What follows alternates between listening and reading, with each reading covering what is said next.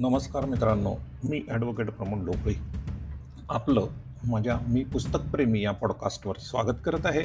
मित्रांनो रणथंबोरची रानभूल हा माझा आजचा पॉडकास्ट आहे. नुकताच मी राजस्थानमधल्या रणथंबोर येथे जाऊन सफारी करून आलो आहे आणि तिथे जे काही मला अनुभव आले त्याच्यावरनं हा पॉडकास्ट आज मी केलेला आहे. तर मित्रांनो रणथंबोरच्या त्या जंगलामध्ये जाताना एक गूढरम्य दरवाजा लागतो. त्या दरवाजाच्या आजूबाजूला वडाच्या फार मोठ्या पारंब्या आहेत आणि अतिशय जुनाट हा वृक्ष आहे. या यातून आतमध्ये शिरतानाच आपल्या मनामध्ये थोडीशी भीती असते आणि बऱ्याचशा शंका माझ्या मनामध्ये देखील होत्या की आतमध्ये आता आपल्याला काय रहस्य जंगलाची पाहायला मिळतील? शीतल दीक्षित यांच्या रणथंबोरच्या या सफारीमध्ये येण्यापूर्वी आपल्याला ही सफारी प्रकरण झेपेल की नाही याचीच मला शंका होती. राजस्थानमधल्या गरमीत दुपारची सफारी म्हणजे अवघड वाटत होतं. शीतल दीक्षित मॅडम यांच्या या सफारी तीन दिवसामध्ये एकदा चंबळ नदीतील गडियार म्हणजे अलिगेटरची सफारी होती आणि पाच सफाऱ्या ह्या रणथंबोरमधल्या जंगलामधल्या अशा होत्या आणि हा भरगच्च कार्यक्रम होता. सव्वीस मार्चला सकाळी साडेनऊ वाजता आम्ही जयपूर सुपरफास्ट ट्रेनने सवाई माधवपूरला उतरलो. लगेच दुपारी दोन वाजता ॲलिगेटर सफारीला चंबळ नदीच्या पात्रामध्ये आम्ही गेलो. चंबळ नदीच्या पात्रामध्ये जिथे जिथे पाणी कमी झाल्याने थोडीशी बेटं झाली होती जमिनीची त्या बेटांवर घडियाल म्हणजे सुसरी आणि मगरी या पडलेल्या निवांतपणे ऊन खाताना दिसत होत्या. अशा अनेक सुसरी आणि मगरी बघून एक गंमतच वाटत होती. साधारण एक ते दीड तास चंबळ नदीच्या मध्ये बोटीने आम्हाला फिरवल्यानंतर आम्ही पुन्हा एकदा आमच्या अंकुर या रिसॉर्टवर आलो आणि दुसऱ्या दिवशीच्या तयारीला लागलो. सत्तावीस मार्च. सकाळी साडेसहाला सगळी मंडळी आम्ही तयार होतो कारण सकाळची सफारी होती आणि सकाळी सात ते दहा हा सफारीचा साधारण वेळ आम्हाला सांगितली गेली होती. तर जंगलात रस्ते कसे आहेत याची आम्हाला काही मला स्वतःला तरी काहीही कल्पना नव्हती. साऊथ आफ्रिकेतील केवळ एका सफारीचा अनुभव गाठीला होता. आमच्या गाडीमध्ये एकूण एकवीस माणसं होती आणि प्रत्येकाच्या चेहऱ्यावर वाघ बघण्याची उत्सुकता ओथंबून वाहत होती. रणथंबोरच्या जंगलाच्या मुख्य दरवाजाजवळ म्हणजे रणथंबोर फॉरेस्टचा जो चेक नागा होता तो क्रॉस करून आपण आतमध्ये जातो. आतमध्ये गेल्यावर झाडच झाडं सुरुवात होतात. त्या झाडांवर तुरळक माकडं सकाळच्या वेळेला दिसत होती. थंडगार हवा वाहत होती. म्हणजे मुंबई आणि राजस्थान इथे आपल्याला असं वाटतं खूप गरमी आहे परंतु अजूनही मार्चमध्ये तिथले सक तिथले सकाळी ह्या बऱ्यापैकी थंड असतात. जंगलामध्ये आम्ही शिरलो थंडीने हातापायांना थोड्याशा मुंग्या येत होतात थोडीशी खाजही येत होती हाताच्या तळव्यांना. जंगलामध्ये माकडं काही फारशी दिसली नव्हती बहुतेक त्यांची सकाळ अजून झाली नव्हती. जंगलातल्या झाडांची पानगळ झाली होती आणि झाडं बोडकी दिसत होती. आमचा गाईड संजय शर्मा आम्हाला झाडांची माहिती देत होता झाडांची नावं सांगत होता. रणथंबोरमधली झाडं फक्त सहा महिने हिरवी असतात आणि बाकीची सहा महिने ती बोडकी असतात. संजय शर्मा आम्हाला सांगत होते. ते गेले वीस वर्ष रणथंबोरमध्ये गाईड म्हणून काम करतात. ते स्वतः एम एस सी झुओलॉजी आहेत. त्यामुळे झाडांची आणि प्राण्यांची त्यांना खूपच माहिती आहे आणि ते आपल्याला अतिशय सखोल माहिती तिथे देतात. आजचा पहिला दिवस म्हणजे सत्तावीस तारखेची सकाळ आणि आमची पहिली फेरी झोन नंबर दोनमध्ये होती. रणथंबोरमध्ये मित्रांनो एकूण दहा झोन आहेत. कुठल्याही एका दिवशी तिथे आलेले जे प्रवासी असतात त्यांना एकूण या दहा झोनमध्ये विभागलं जातं. कारण एकाच झोनमध्ये प्रवाशांची गर्दी नको आणि सफारीसाठी अशी गर्दी झाली तर प्राणी देखील अस्वस्थ होऊ शकतात. त्याच्यामुळे जंगलाची जी मॅनेजमेंट असतात फॉरेस्ट ऑफिसर असतात ते अशा पद्धतीने लोकांची विभागणी करतात. अर्थात ही विभागणी फक्त माणसांची असते. आतमध्ये जंगलामध्ये फिरणारे वाघ मात्र कुठूनही कुठल्या झोनमध्ये जाऊ शकतात. तर मित्रांनो झोन नंबर दोन व तीन यांना व्ही आय पी झोन समजलं जातं. कारण या झोनमध्ये शक्यतो भाग बघायला मिळतो असं संजय शर्मा सांगत होते.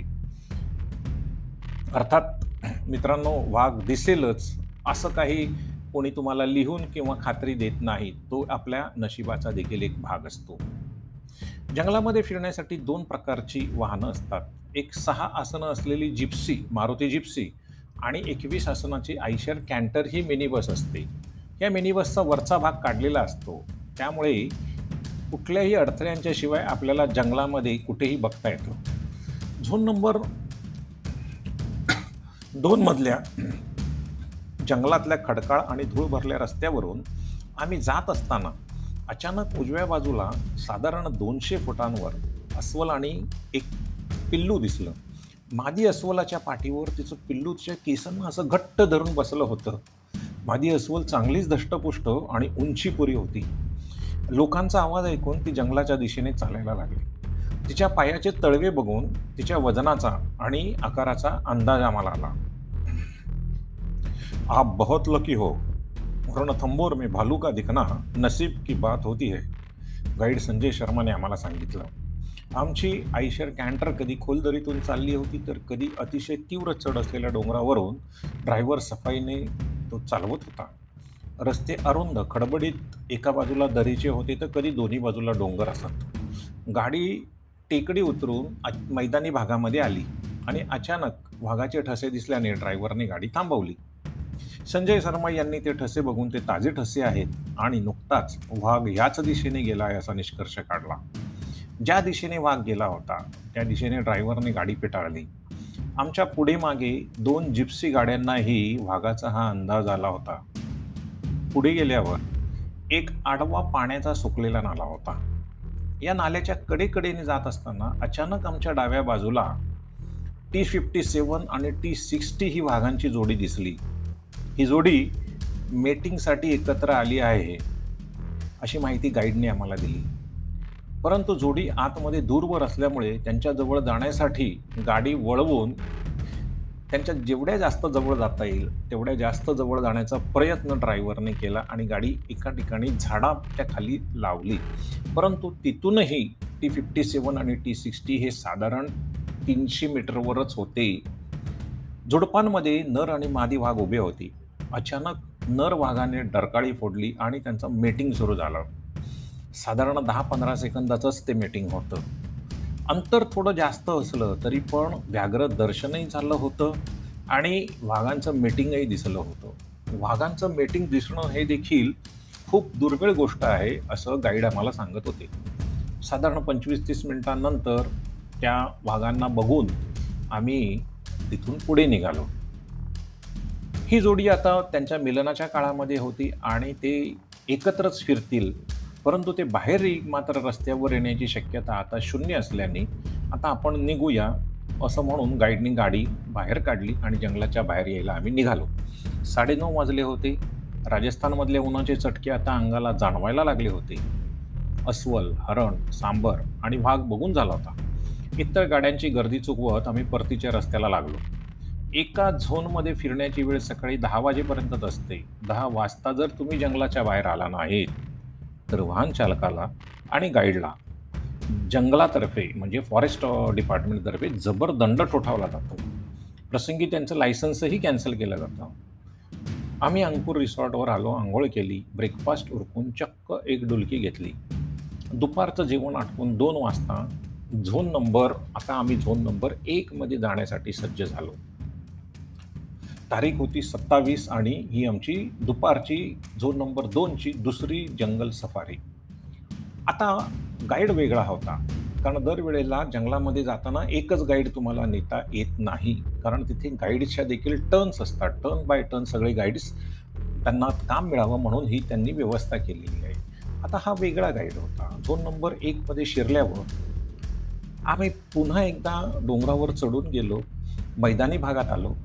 आणि एक सरळ रस्ता समोर जात होता तो तिकडे न जाता अचानक आमच्या ड्रायव्हरने आणि गाईडनी उजव्या रस्त्यावर गाडी वळवली आणि एका सुकलेल्या नाल्याच्या तिथे आम्ही जाऊन उभे राहिलो. आणि बघतो तर काय आमच्या उजवीकडे नाल्याच्या आमच्या उजव्या बाजूला नाल्याच्या काठावर एका टेकडीवर झाडाच्या सावलीमध्ये सुलताना नावाची वाघीण बसली होती आणि गाईडने तिला नेमकं बघितलं होतं.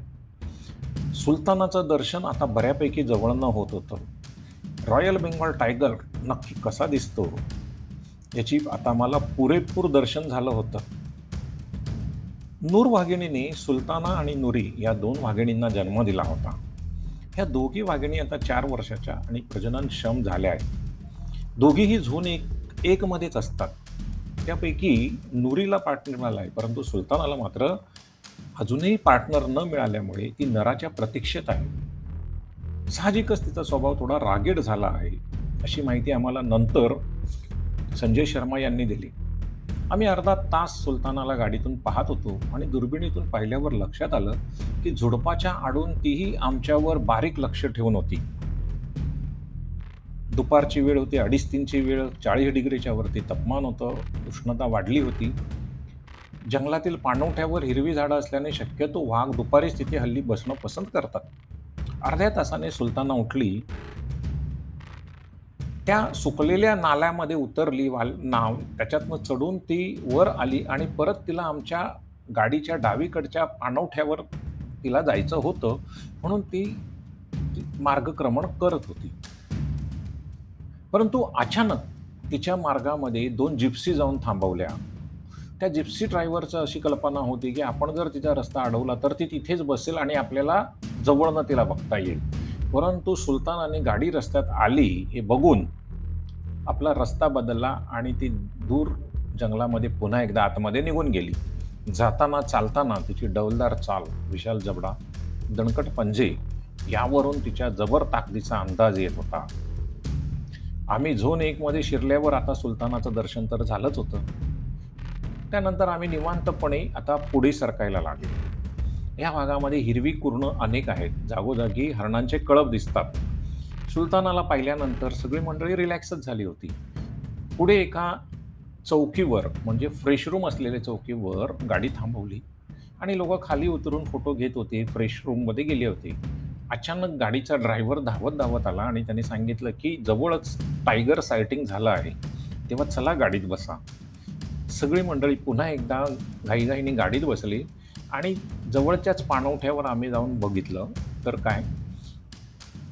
साधारण दोनशे मीटरच्या अंतरावर एका झाडाच्या सावलीमध्ये आणि पाण्याच्या बाजूला नुरी भागीण बसली होती. अतिशय शांतपणे बसली होती निवांत बसली होती. आम्ही तिच्यापासून दोनशे मीटर अंतरावर असो. माणसं म्हटल्यावर गोंगाट आलाच परंतु नुरी वाघिणीला काहीही फरक पडत नव्हता. ती निवांत होती. तिला माहिती होतं की ही माणसं काय आपल्या जवळपास येणार नाहीत. दुर्बिणीतून नुरीला पाहिलं असता तिच्या डोळ्याभोवती असलेले पांढरी पट्टी आणि त्यावरच्या काळ्या खुणा स्पष्ट दिसत होत्या. पांढऱ्या पट्ट्यांवरील या काळ्या खुणांवरूनच वाघ हा ओळखता येतो. आणि त्याच्यावरूनच गाईडनी ही नुरी वाघिणं हे ओळखलं होतं. अशा रीतीने दुपारच्या एकाच सफारीमध्ये एका झोनमध्ये आम्हाला दोन दोन भाग दिसल्याने सगळी मंडळी चक्क तृप्त झाली होती. आणि अशा तृप्त मनाने आम्ही संध्याकाळी सहा वाजता आमच्या रिसॉर्टवर अंकुर रिसॉर्टवर परतलो. तर काय संजय शर्मा तिथे आमच्या स्वागताला हजरच होते. संजय शर्मा यांच्याबरोबर चहा घेता घेता गप्पा सुरू झाल्या. आणि गप्पा स्टकामध्ये त्यांनी सांगितलं की सुलताना ही कधी कधी खूप रागावते. एकदा तर तिने माझ्या गाडीचा एक किलोमीटरही पाठलाग केलेला आहे. आणि एकदा तिने रागाने माझ्या जिप्सी गाडीच्या पुढच्या बॉनेटवर पंजाही मारलेला आहे. तेव्हा तिचा मूड कधी बदलेली सांगता येत नाही. असं जेव्हा संजय शर्मा यांनी सांगितलं तेव्हा आम्हाला खरी जाणीव झाली की जंगलामधले प्राणी त्यांचे स्वभाव कसे असतात आणि त्यांचे मूड कसे असतात आणि ते आपण गृहीत का धरू शकत नाही? संजय शर्मा यांना वाघांचे वा वाघांचं वर्तन वाघांच्या सवयी याच्या खूप त्यांचा अभ्यास आहे आणि याच्या खूप घटना त्यांना माहिती आहेत. आणि त्या आपल्याला अतिशय रंगवून त्या सांगतात. आणि या थरारक कथा ऐकूनही अंगावर आमच्या रोमांच आले. मित्रांनो त्याच्यानंतर दुसऱ्या दिवशी म्हणजे अठ्ठावीस तारखेला सकाळी आम्ही पुन्हा एकदा सगळेजण तयार झालो. आदल्या दिवशी दोन्ही सफारींच्या मध्ये भाग बघितल्यामुळे सगळ्यांना सगळेजण अगदी ताजे तमाने होऊन तयार झाले होते. आणि पुन्हा एकदा आपल्याला आता जंगल सफारीची सवय लोकांना लागली होती म्हणा किंवा आवडलं होतं म्हणा सगळेजण अतिशय उत्साहाने तयार झालेले होते. आणि झोन चारमध्ये आम्ही शिरलो. झोन चारमध्ये आज मात्र माकडांनीच आमचं स्वागत केलं. सकाळी माकडं बहुतेक गजर लावून उठलेली दिसत होती. मोरही मुक्तपणे ह्या झाडावरनं त्या झाडावर उडताना दिसत होते संचार करत होते. सकाळची थंडी देखील अंगाला चांगलीच झोंबत होती. झोन चारमध्ये शिरल्यावर आम्ही जवळच एक मोठं तळं आहे त्या तळ्यावर गेलो. त्या तळ्यावर आम्हाला अनेक पक्षी दिसले. रणथंबोर पक्षी अभयारण्य नाही तरी देखील इथे तीनशे पंचवीस प्रकारचे पक्षी पाहायला मिळतात अशी माहिती आम्हाला मिळाली. किंगफिशर इंडियन पाय pond heron open billed stork पाण कोंबडी असे अनेक प्रकारचे पक्षी आम्हाला त्या तळ्यावर पाहायला मिळाले. पुढे डोंगर माथ्यावर गाडी गेली असता अनेक जण वाकून दरीत पाहत होते. दरीत वाघ दिसत असल्याचं आम्हाला कळलं. त्यामुळे ड्रायव्हरने गाडी दरीच्या रस्ता सोडून दरीच्या अगदी जवळ कड्याच्या टोकापर्यंत नेऊन थांबवली. म्हणजे थोडी जरी चूक झाली असती तरी कड्यावरनं गाडी खाली पडण्याचाच धोका होता. परंतु त्यांच्यासाठी हे सवयीचंच आणि रोजचंच काम होतं. तिथेही गाड्यांची गर्दी होतीच. दरीत वाकून आम्ही बघत होतो. खाली सगळी झाडी दिसत होती. अचानकच या झाडीमध्ये वाघोबा दिसले. म्हणजे त्यांच्या डोक्यापासून शेपटीपर्यंत असा पिवळा पट्टा आणि त्यावरचे काळे पट्टे. पिवळं अंग आणि काळे पट्टे असे वाघोबांचं दर्शन साधारण दहा सेकंद आम्हाला झालं. ती कदाचित रिद्धी वाघीण असेल आणि ती रिद्धी असेल तर ती तिच्या आवडत्या पाणवठ्यावर येईल या अपेक्षेने गाईडने आम्हाला परत गाडी पुन्हा एकदा त्या उंच डोंगरावरनं काढून खाली एका पाणवठ्यावर आणून उभी केली. अतिशय सुंदर हा पाणवठा होता. म्हणजे दृष्टीचं नजरेचं पारणं फिटला एवढा सुंदर हा पाणवठा होता आम्हाला. तो पाहात त्याच्यामध्ये आम्ही सगळे रमले होतो निवांत होते. जंगलामधली एक विशिष्ट नीरव अशी शांतता सगळीकडे वेढून आम्हाला राहिली होती. लोकही शांतपणे बसलेली होती. परंतु वाघ काही आला नाही. आणि गाईडने आम्हाला माहिती सांगितली की आपण वर्ण पाहिलं तो वाघ कदाचित ती वृद्धी वाघीण नाही आहे तो टी एटी सिक्स वाघ असावा. आणि त्याच्यामुळेच इथे आपल्याला आता वाघ बघायला मिळणार नाही. तेव्हा आपण आता निघूयात. असं म्हणून आम्ही सगळे किंचित खट्टू मनाने निघालो. परंतु स्वतःचीच आम्ही समजूत घालत होतो की दहा सेकंद का होईना पण आजच्या ह्या तिसऱ्या सफारीत आपण वाघ पाहिलेला आहे. शेवटी वाघ पाहणं किंवा टायगर सायटिंग हा नशिबाचाच भाग असतो असे विचार करत आम्ही परतीच्या वाटेवर लागलो. वाटेवर जाताना पुन्हा एकदा तळ्यावर मनमुराद पक्षी बघून सफारी संपून रिसॉर्टवर पडतो जेवणं वगैरे झाल्यानंतर दुपारी दोन वाजता मंडळी पुन्हा एकदा चौथ्या सफारीला रणथांबोरमधल्या आमच्या चौथ्या सफारीला डोकं कान कापडाने बांधून स्कार्फने बांधून तयार झाली. कारण प्रचंड रणरणतं ऊन होतं चाळीस डिग्रीच्या वरती टेम्परेचर होतं. अशा या उन्हामध्ये जर आपण आपल्याकडे जर घराबाहेर पडलो तर आपण एकमेकांना म्हणतो काय चांदण्यात चालला का? म्हणून थट्टा करतो. परंतु इथे मात्र आम्ही सगळी मंडळी अतिशय उत्साहाने दुपारच्या एवढ्या रणरणत्या उन्हामध्ये निघालो होतो. कदाचित भाग बघण्याची आमची इच्छासुद्धा कदाचित तेवढीच रणरणती असली पाहिजे च्या वाटेला लागलो. मुलांना आवाज इतक्यात सांबाराचा भुंकल्यासारखा एक विशिष्ट आवाज आला. हा आवाज भुंकल्यासारखा किंवा शिंकल्यासारखा असा असतो. आणि त्याला अलर्ट कॉल म्हणतात. तो अलर्ट कॉल ऐकून वाघ नक्कीच जवळ आहे किंवा आवाज करू नका अशी सूचना संजय शर्मा यांनी आम्हाला केली. कानात प्राण आणून सगळेजण कानोसा घेत होते. गाडीच्या डाव्या बाजूला खोल नाला होता. वरच्या भागामध्ये गाडीच्या डाव्या बाजूलाच वरच्या भागामध्ये आम्हाला तीन हरणं दिसली. परंतु ती तीन हरणं मात्र गाडीच्या विरुद्ध दिशेने तोंड करून उभी होती. आणि आता आम्ही गाडी पाणवठ्यावरनं पुन्हा थोडंसं त्या आवाजाच्या दिशेने खाली ज्या रस्त्याने आलो त्या रस्त्याने पुन्हा एकदा भागाच्या शोधामध्ये चालू लागलो. आमच्या पुढे दोन जिप्सी व एक कॅन्टर होतीच. आमची ही वरात साधारण शंभर दोनशे मीटर पुढे गेली. पुढे जाऊन थांबली.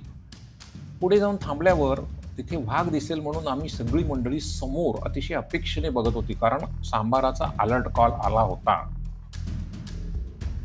शांतता वातावरणामध्ये भरली होती.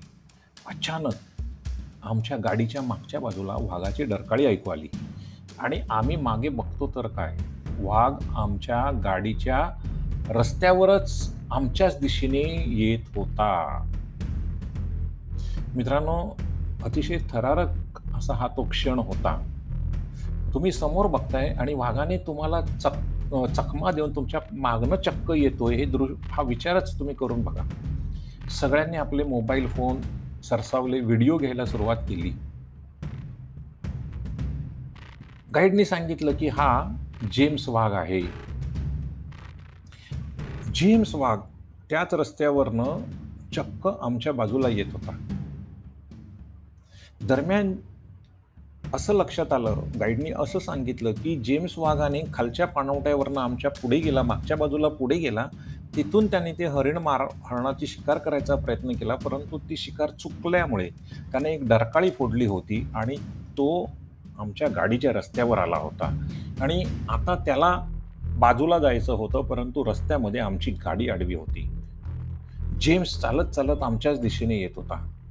पूर्ण वाढ झालेला जेम्स अतिशय दमदार पावलं टाकत होता. त्याच्या ताकदीचा अंदाज अंदाज त्याच्या शरीरयष्टीवरनं आणि पुढच्या पंजांवरनं दिसत होता.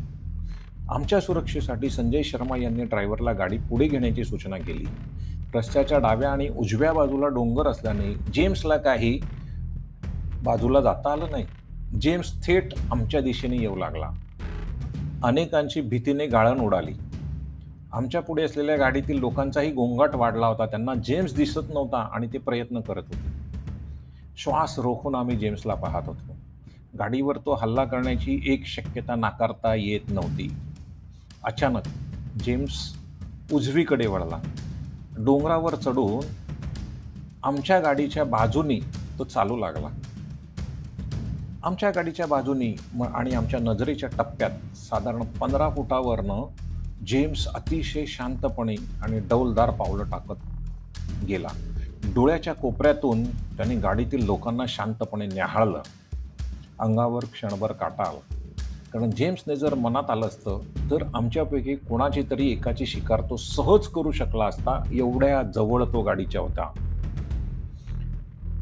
परंतु दुसऱ्याच क्षणी जेम्सने आपली नजर फिरवली आणि टेकडीच्या पलीकडे तो उतरून पुन्हा एकदा खोलगड भागामध्ये गेला.